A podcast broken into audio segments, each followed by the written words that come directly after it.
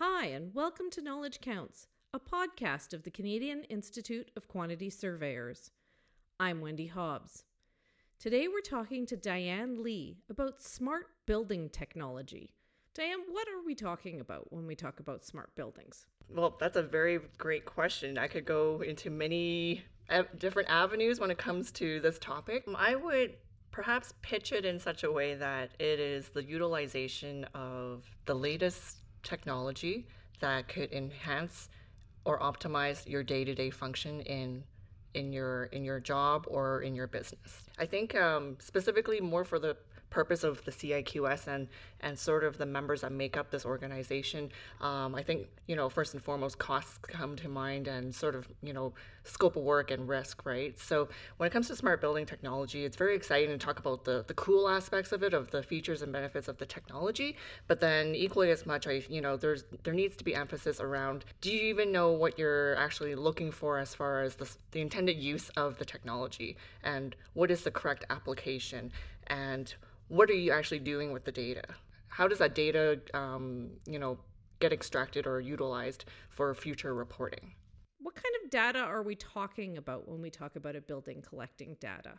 So data could mean many things. So depending again, um, as I mentioned earlier, about the, the type of application and the intended use of smart building technology.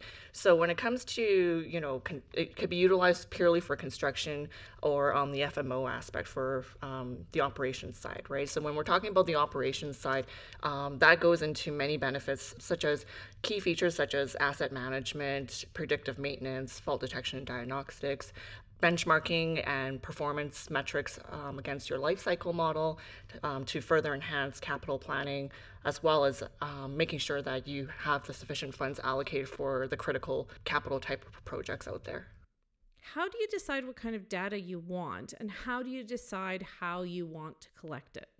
Planning is is you know a great start. It, it, really depends on the stage of you know where the project is at. There are very many different approaches whether if it's a you know at a pursuit level it's a new build or if it's an existing facility.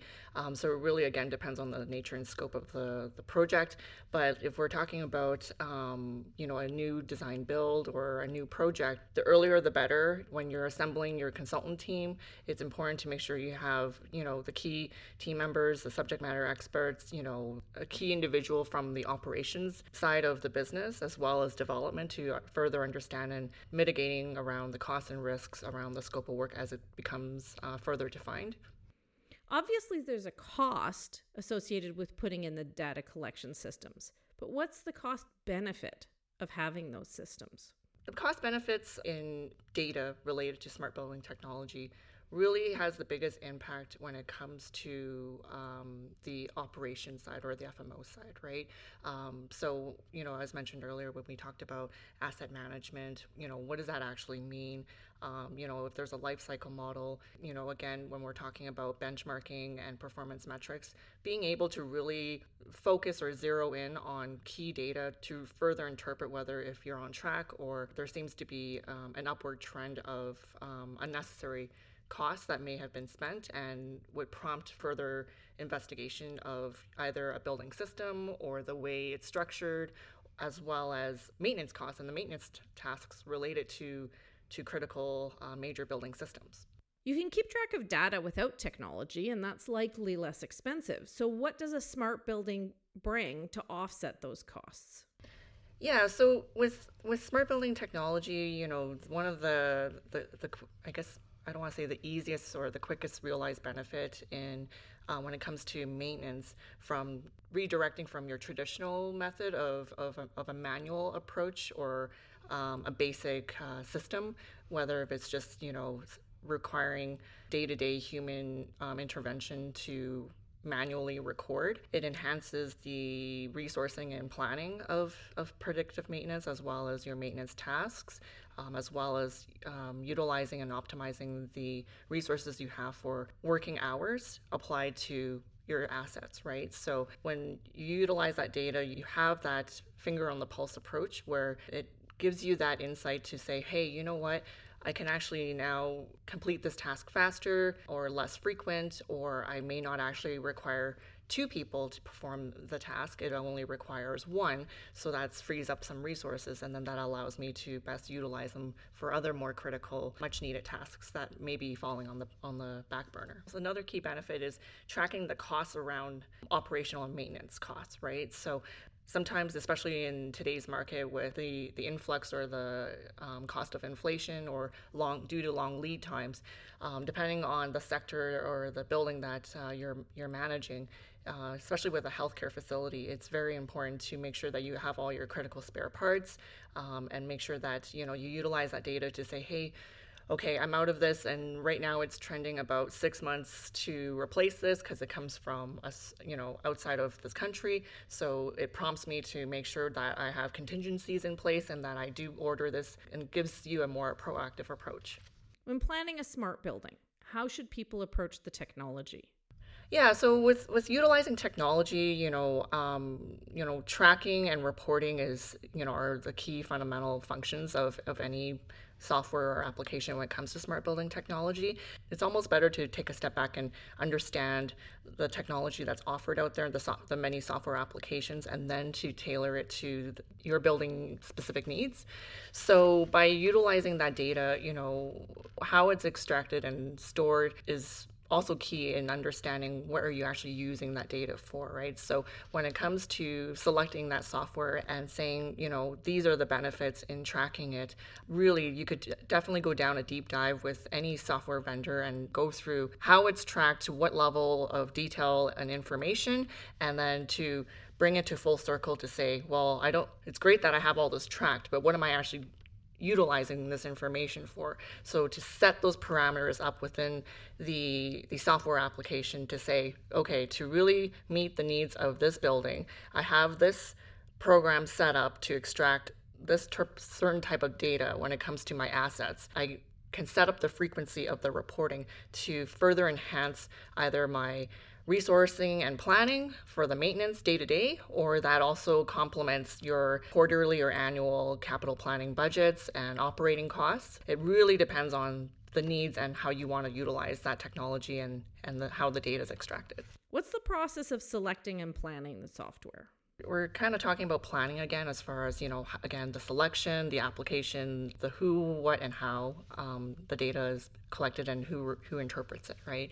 To me it's it's what's key is having that smart building strategy whether if uh, you have a sophisticated group internal or you engage a consultant or a provider that um, has that proven track record to meet the needs of your facility or your new project right? Early engagement is key as far as developing that smart building strategy and you know it's it's perfectly okay if clients do not have all the necessary information and they may not fully define what they want and that is the point of early engagement.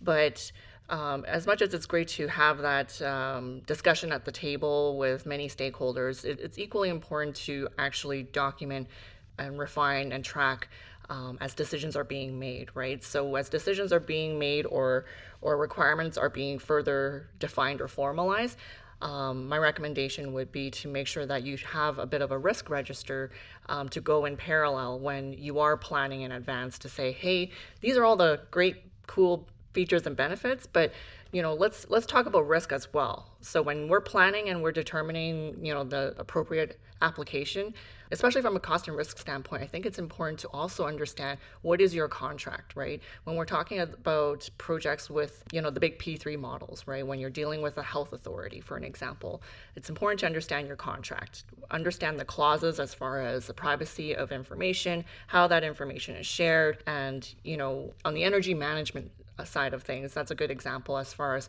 you know, if there's a pain share, gain share clause, you know, how does that actually, how does that information actually get shared and distributed to your client, right? Um, you know, are, are you obligated to share 100% of that information? Do we want to maintain full transparency? And are there any risk implications if if you share too much perhaps? Can you have too much data? 100% yes, there is such thing as collecting too much data, and um, I would say that that's probably one of the, sh- um, the, the shortfalls of of going into the smart building technology market and selecting a software without really thinking about what you want to do with it.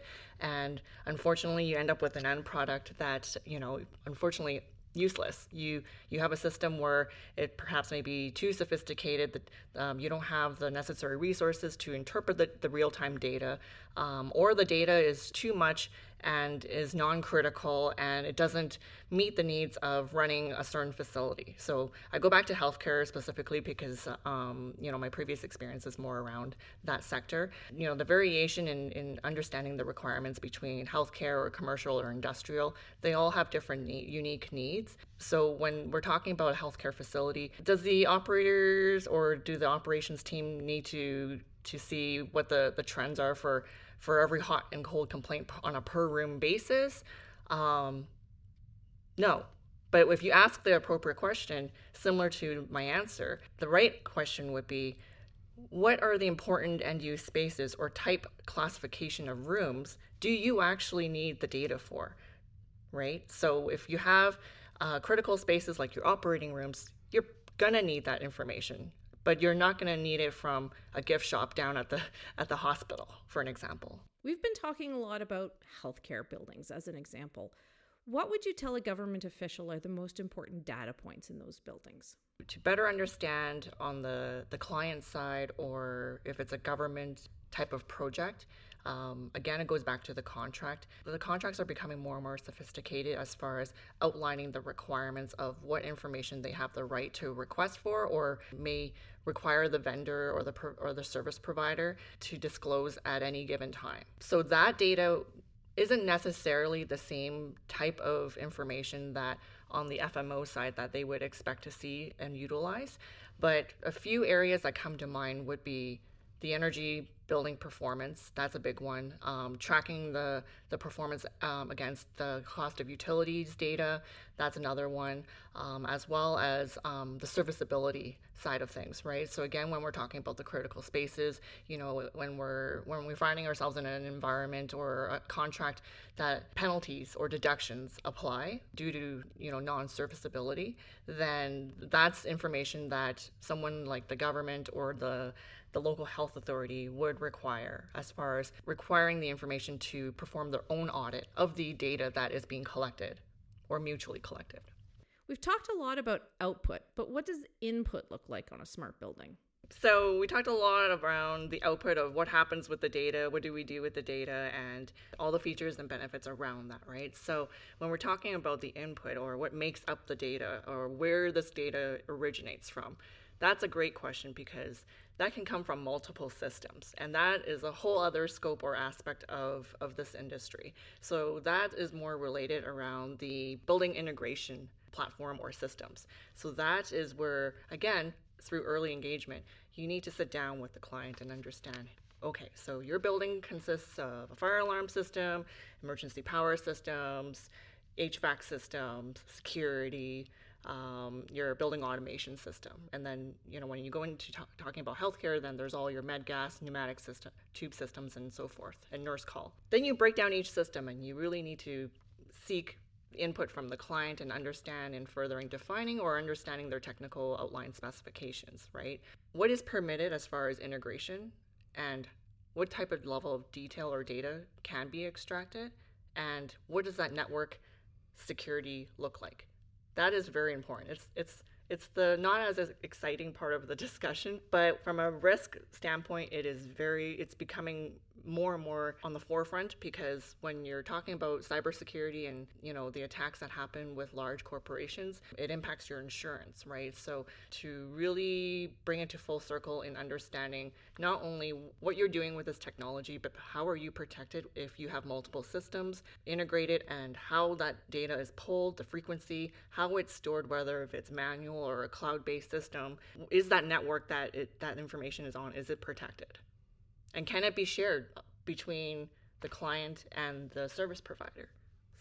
Sometimes, depending on the, the level of rigor when it comes to risk and the client or the, the suitability of security and the project requirements, um, these systems may not necessarily be permitted to reside on the same uh, network as the client, right? That's also important. So going back to having that smart building tech, uh, strategy and early engagement, and having your, your subject matter experts as well as you know engaging you know consultants that have done this before, very vital in understanding how this all comes together and perhaps identifying key indicators as you progress in the phases of your project to revisit and say is this really working for us? Or now that we've developed you know up to schematic design we're now understanding a bigger picture of how this data is now being pulled so before it's implemented here's another checkpoint to say is this the right approach or should we pivot how do you protect the data from the risk of cyber attack yeah, I mean, you know, we see it on the news. It happens to, you know, no business is exempt from being becoming a victim of a, of a, you know, a cyber attack, right? Really, again, it comes to the value of that information, um, you know, and are you prepared to? Unfortunately, you know, sometimes there's the demand for for ransom to get your data back, but you know, there's risks associated with you know proceeding down that path, right? So um, it goes back to again mitigating these types of major risks and what does that look like? And are you willing to give up that information and, and, assume you will never be able to retrieve it back right? And if so how does that impact your business and everybody involved you know it's definitely very tricky when it comes to again i'll touch on healthcare or even the oil and gas industry as well that information is proprietary it's it's it's protecting the privacy of clients patients um, the staff, you know. Um, so you really have to think about not only just the the technology aspect of when we're talking about risk and assessment, but also the human aspect of how does that impact the people that form this organization or pay into this organization. How can we make an existing building smart?